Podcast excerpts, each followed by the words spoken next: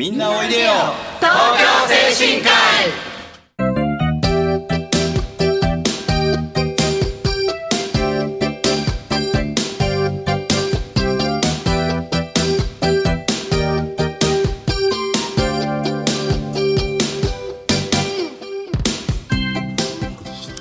この番組はハートフルたなしフローラたなしを運営する社会福祉法人東京精神科医のスタッフが西東京市の高齢者支援活動を多角的にご紹介してまいります。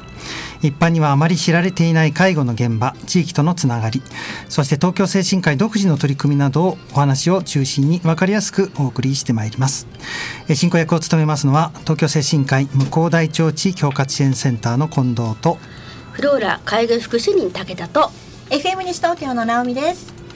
えそして本日は NPO 法人、え東京 YWCA ヒューマンサポートえヒューマンサービスサポートセンター理事長である田島先生,、え誠一先生をゲストにお招きし、え今年度振り返ってのお話を伺いたいと思いますそれではみんなおいでよ東京精神科医スタートです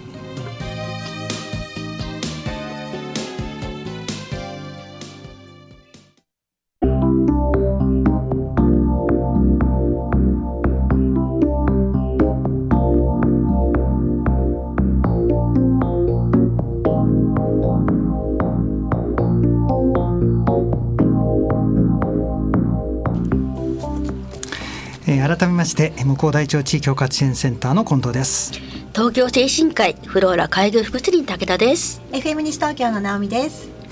えーそして本日のゲスト田島誠一先生ですよろしくお願いいたします、はい、よろしくお願いしよます。はい、えー、田島先生の、えー、経歴簡単にご紹介させていただきます。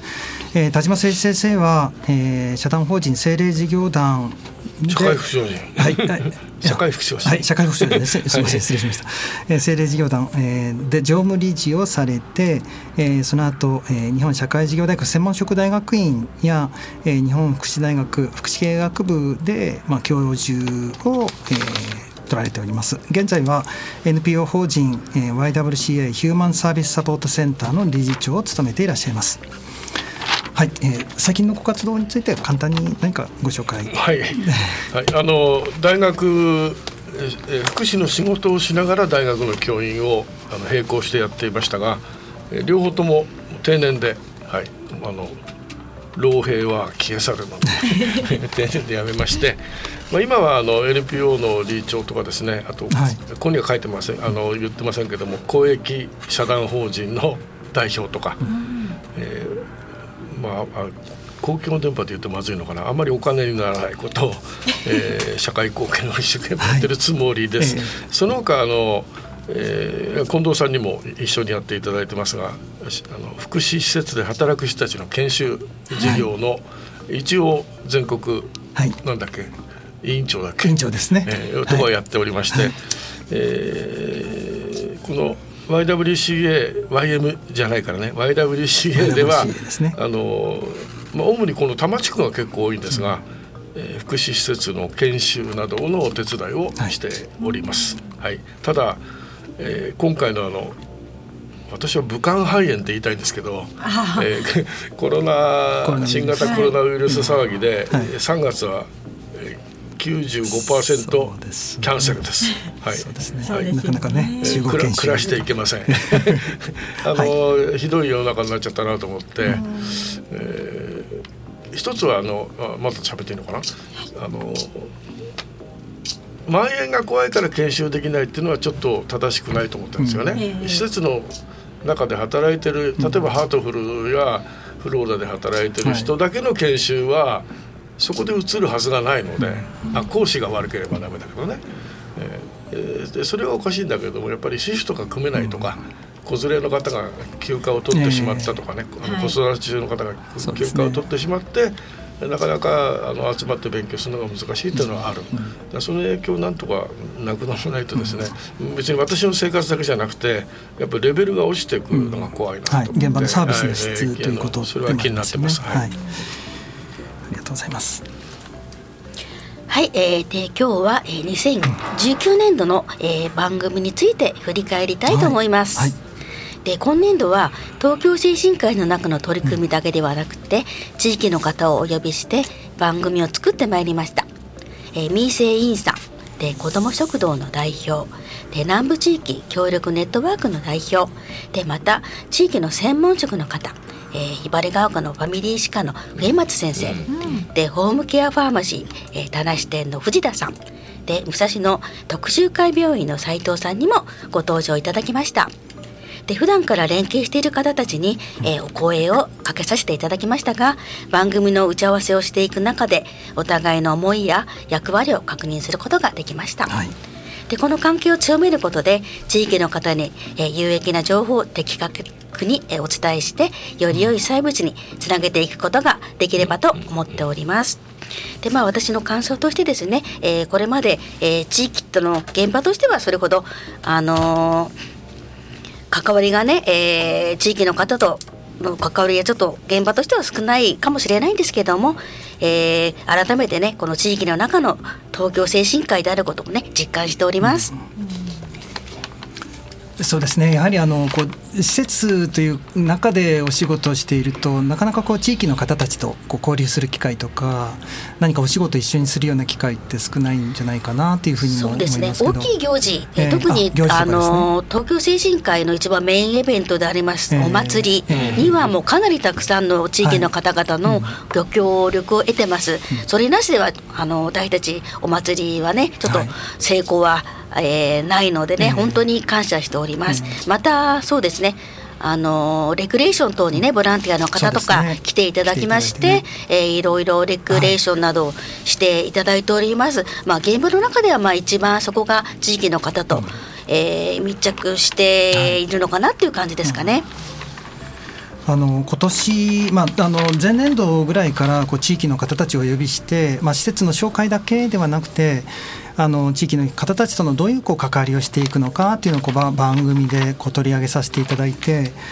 えー、私たちももともとこのラジオの番組ですとかあるいは法人で行っていたあの認知症のカフェですよね、うん、まあ、そういったところであの、まあ、ゲストでお呼びしまた、えー、ラジオにあのお越しいただいていろいろこう関係を、まあ、番組を通してこう関係をこう強めていったりお互いのこう役割っていうんですかね、はい、まあ、確認するような、まあ、機会があったかなというふうに思ってます。はいなんか昨今年度ですか、はい、今年度は本当に専門職の方の登場がより多くなったかなというイメージがありますね。そうですね。あの、まあ、私たち、まあ、特に包括支援センターは、まあ、地域に出ていって地域の逆にこう、まあ、お手伝いをしたりとか、まあ、関わっていく中でのあの、まあ、法人の、まあ、顔といってはちょっと詳しいんですけれどもあの出ていく中での,、まあ、あの活動なんですけれどもやはりこう地域の専門職の方たちとの、まあ、連携というのがまさにこう地域の方たちにとっての、まあ、有益な、まあ、形になっていくかなということでなるべくこう積極的にあの働きかけてはいきたいと思ってはおります。はい、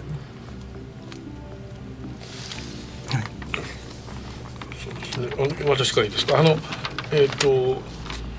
去年のゲストの,、あの一覧も先ほど見せていただいたんですけども、あの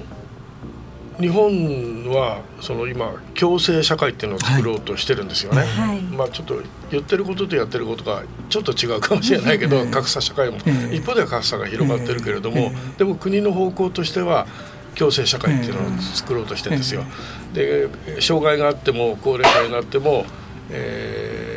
病気、はい、例えばがんになっても、えー、がんにながんの治療をしながら仕事を続けてますっていうテレビコマーシャルが AC のコマーシャルいっぱい流れてますよね、はい、でそういう時代になってきたんだね。で昨年あ一昨年か、えー、社会福祉法という法律が改正されて地域生活課題に社会福祉法人だけじゃなくて地域の住民、はい、自治会とかね。そういうさまざまな医療の人たちも含めてまあ、立ち向かってくださいねっていうふうに国が言い始めたんですね。うんはい、でこれはまああの批判する人はねあの財務省がお金出したくないからじゃないかって言うんだけども、うん、でも小さな地域課題まで全部公でやることはないですよね。ね。ゴミを出せない人に、えー、介護保険でゴミを出すなんてバカらしくてね、それ近所の人が1個持っていく時に2個持ってってあげればいいという感じで。でその時にですねじゃじゃあ地域生活課題何かって言った時に実は法律を改正した時にねえーと、介福祉介護介護予防、保健医療住まい就労教育、それから社会的な孤立というのを例に挙げたんですよ。これすごいことでねあの社会福祉法人はその福祉だけやってればいいとか、うん、医療は医療だけやってればいいじゃなくてそこを切り口にして社会で孤立しちゃってる人とか例えば、えー、去年病院のソーシャルワーカーさんが呼んでますけども、うん、病院を退院して病気はほぼ良くなってきたから退院したけれどもうち、に帰ったら一人っきりで心配でそれで心配のために体の調子が悪くなるとか、うん、買い物行けないから、えー、カップラーメンばっかり食ってるとかっていうのはまずいわけですよ。でそういうものをその地地域包括ケアセンターだけじゃなくてね地域包括センターが、まあ、ネットワークのなんだろう結節点みたいに扇の要みたいになって、まあ、近藤さんあたりが要になっていろんな人たち地域の民生委員だけじゃなくて地域のおっちゃんおばちゃん、うん、え子供も全部集めてっていうのができるという、えー、そういう点では去年のそのなんだっけ子ども食堂さんとかね、はい、民生委員さんとかね、えー、これすごくあの面白いね、うん、あの呼び方をされたのかなと思って、うん、あのとても期待するところですよね。はい、ありがとうございます。はいまあ、あのそれももともと法人であのいろいろこういうあの地域の活動をしていた、そのベースに、まあ、私たちもまあ乗っかって、その延長でこう仕事しているのかなっていう気もしますけど、ね、年末近くにあるあの防災訓練の枠を超えた、あの、異常にでかい集まり、何人だっけ、1000人？そのぐらいですね、七八百人ぐらい集まってですね、ヘリコプターまで挨拶に来たというね、ああいうのがものすごいですね。あの普通住民と一緒に防災訓練やったってせいぜい30人とかね。集まればいい方という、ね、町内会の代表さんが来て挨拶するくらいで、うん、あとは市議会議員さんが来るのかな、えそんなんじゃなくてねまあ、半分楽しみなんでしょ、えお餅もついて、えまあ、こ今年度はちょっと別々だったんですよね、そうそういう、うん、あの、うん、地道なねね。初め人数少なかったんでしょうけども、そんなに古い施設じゃないけれどもやっぱり最初から地域を見据えて頑張ってきた成果がちょっと荒れてきて、それはそんな感じはしてますね。はい。ですね。本当に最初からこう地域の人とっていう思いは精神科医の皆さん強いのかなと思って番組を通していろいろな方のお話も聞きながら感じていたんですけれどもね。地域に還元できることもねどんどんどんどんされてますよね。さあそれではここで一曲お届けしていきたいと思います、えー、今日は田島先生のリクエストナンバーでございます。パトリッツィオ・ブアンネ呼び方合ってますか？合ってると思います。のケセラ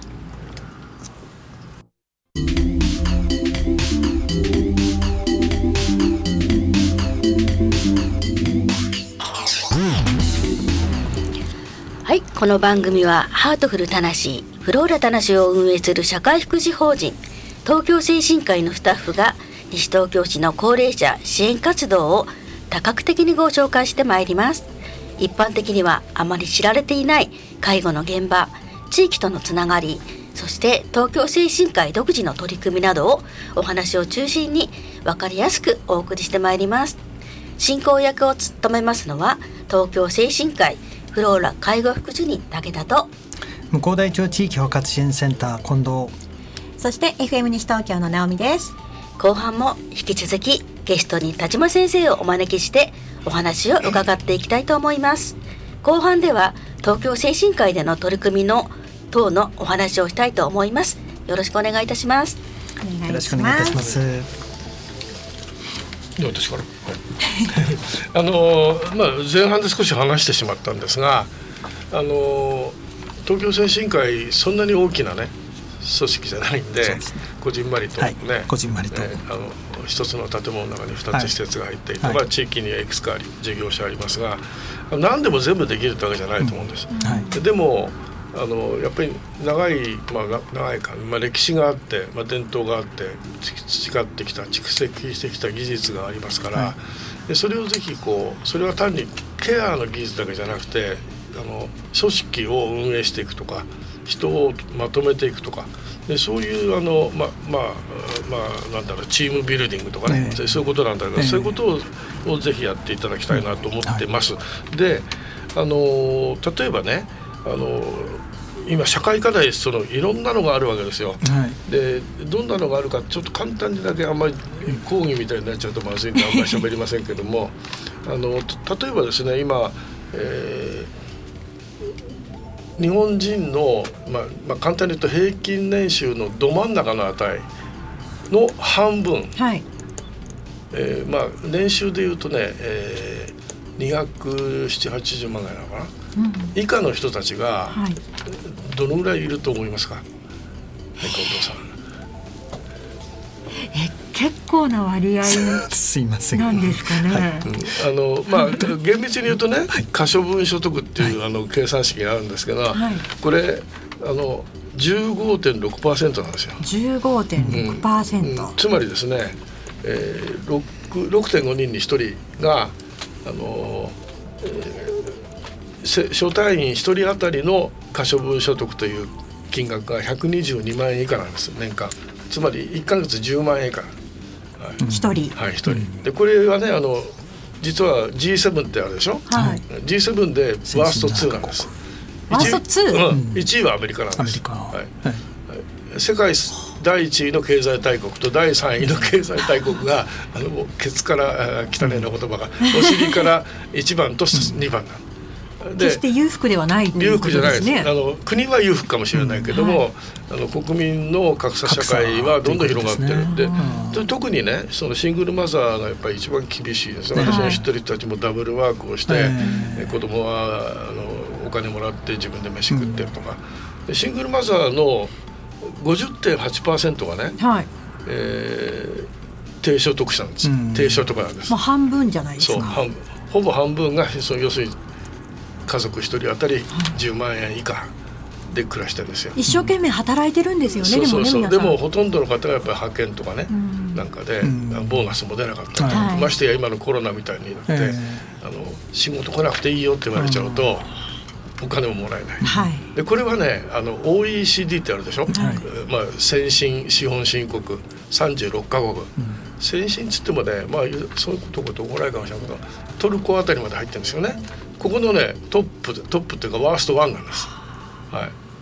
すごい国でしょ、はい、生きづらい生世のきづらい国なんですよ。はいはい。で私はあの あの一人暮らし高齢者なんですが、まああんまり心配はしてないけどやっぱり暮らしづらいなっていう気がしますし。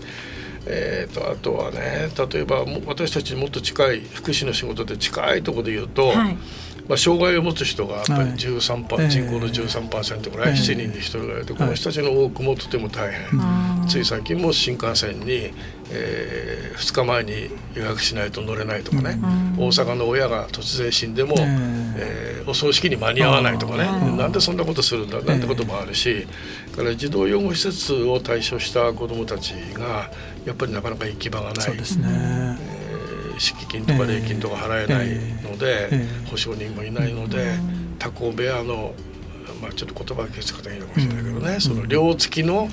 工場などで勤めているというようなことがたくさんある。働かざるそう。でそういうところのどこかでいいからね、ええ。そうせっかく子ども食堂とかネットワーク広がってきたから、ええ。ええそこで何ができるかということをね考えるといいですよね。うん。そしてあの FM の番組をもう45年やってらっしゃる。もう結構経ちますね。やってらっしゃるでしょ、はいそれで例えばこの前のその給食のえーで納入できなかった野菜をええ。田無駅前で売った、うんはい。ああいうものもそのフ,、フードなんとかなんだっけ、ええ。あのフードドライブとかそうそう余ったものを、ね。えーいろんな人が使って子ども食堂の運営に助ける、ええ。そういう仲介をするとかね、えあの全部自分でやるじゃなくて、あの仲介役とかコーディネーターとかからみんなが上に乗っかってくるプラットフォームとか、はい。プラットフォーム自分で動きませんもんね。ええ。はい。そうでそういうようなことを、あの頭をこうももっともっと今でも柔らかいんだけど、もっともっと柔らかくしてやっていただくと、ええ。はい。あの精神科医、ん。すごい組織になるかなと思って期待してます。はい。はい生盛りな感じで。ですけれどもはいと今言いましたが、はいまあできるところからまずうん。今つながっているところからっていうことで、ち小さなことからコツコツと、えね。えそうですね。ええ。はいそうですね。まあ地道に今何かやっている活動の中でうん。こう、うん。あの、こう地域課題とか、まあ社会課題とかまあそういったものにつながりそうなものをしっかりとこう見極めていくみたいなもことをしていって、そうなんですよ、まあ、貢献していけるところを探していくってことですよね。大事なことはね、もう時間なくなるから大事なことはあの福祉施設、はい、老人ホームとか保育所とかがですね、ええ、それを使ってる人たちだけの幸せだけ考えてるのはまずいだろうっていうふうに思うわけですよ。え、例えば保育所だったら入れなかった子どもいるし、うん、保育所に入れる条件がないけれども子育てでくしゃくしゃになってる人もいるし、でそこまで見ないといけないよね。ところがあの時々いろんなまあとこ見せていただくとですね具体的なことは言いにくいんだけども 元気な子供にとに育てるとかっていうことをその、えー、法人の目標にしてるところなんだけどもそれって保育園に来てる子供だけじゃないですか。で地域の子供全体を幸せにするとかでそういうもっとその、まあ、かっこよければ志を持ってやっていただくといいし。社会福祉法人だけじゃないけども社会福祉法人全国2万あるんですよね、2万の法人が一月1人に支援をすると、えー、2万。年間で24万。10人だったら240万に支援の手が行き渡るわけ。だからちょっとでいいからねやっていただけるとあの随分住みやすい世の中になるなと思ってます、はい、今志ね、あってもなかなか自分のことで精一杯っていう人たちも多かったりしますよね。でもどうなんですかね。自分のことと同じように人のことを考えるとなんかイエス・キリスト様みたいになってくるけども、うん、あのそういうのってやっぱり人間大事なのかなとは思いますけどね。はい、だからそれと対局がこういう時にあのなんだっけマスクを高い値段で売るやつとかね、はい、そういうのが出てきちゃうんですよね。だからそういう世の中をやっぱりあのまともな方向にしていく動きでもあるかなと思ってます、ね。うん社会福祉福祉法人としての公益性みたいなところも、ソーシャルワーカーとしてもね、ソーシャルワーカーとしても、専門職としてもところですね。うん、わかりました。すごくなんかこう期待がそうですね。大きな期待がでか い。はい、今度。はい。さあそろそろねお時間も近づいてまいりましたけれども、先生最後に次年度に向けて、この福祉業界どうなっていってほしい？どんなことが起こりそうっていうのは何か思っていることはありますか、うん、あの今と一番心配してるのはあの今私が住んでるあの市川市はね通所事業所を休止するという話になってるんですよ。だからもうちょっと来年のことよりも当面の頃のコロナの、まあちょっとちょっと炎上すると困るんだけどもちょっと異常な領域まで行ってるような、この自粛ムード、はい、命令ではなくてあくまで要請なんだけどもとても断れないという状況の中であの私は倒産とかが出てきちゃうんじゃないかなと思ってですよね。はい。ちょっとその辺も、うん、まずそれが心配です。でただそれを乗り越えてねあの特に障害の分野でいけばあの、まあ、私はオリンピックよりパラリンピックの方が注目してるんですけども、はい、まあ、パラリンピックであの障害者が頑張るのに涙するだけじゃなくて日本世界中からたくさんの障害を持った人が応援で来る、はい、そで、ね、それでやっぱり世の中が変わっていく、えー、でそこにあの福祉業界の人たちも、えー、あの参加してい。た,、いただけるといいかなと思ってます、はい、ありがとうございますはい、えー、今回は今年度を振り返ってみて、えー、お話をいたしました。で今回も盛りだくさんでお送りしましたが私たち東京精神科医の西東京市での活動を少しでもご理解いただければ嬉しいです。で今夜7時からの再放送もお聞きください。でまたこの番組は、えー、放送終了後インターネットのポッドキャストからも配信しております。各、えー、検索サイトから FM 西東京または東京精神科医で検索してみてください、えー、次回、えー、来月の第2月曜日のこの時間もどうぞお楽しみに。ここまでのナビゲーターは東京精神科医フローラ介護福祉に武田と向こう大町地域包括支援センターの近藤と FM 西東京の直美でした、えー、そして田島先生どうもありがとうございました、ありがとうございました。それでは次回もせーの。みんなおいでよ。東京精神科医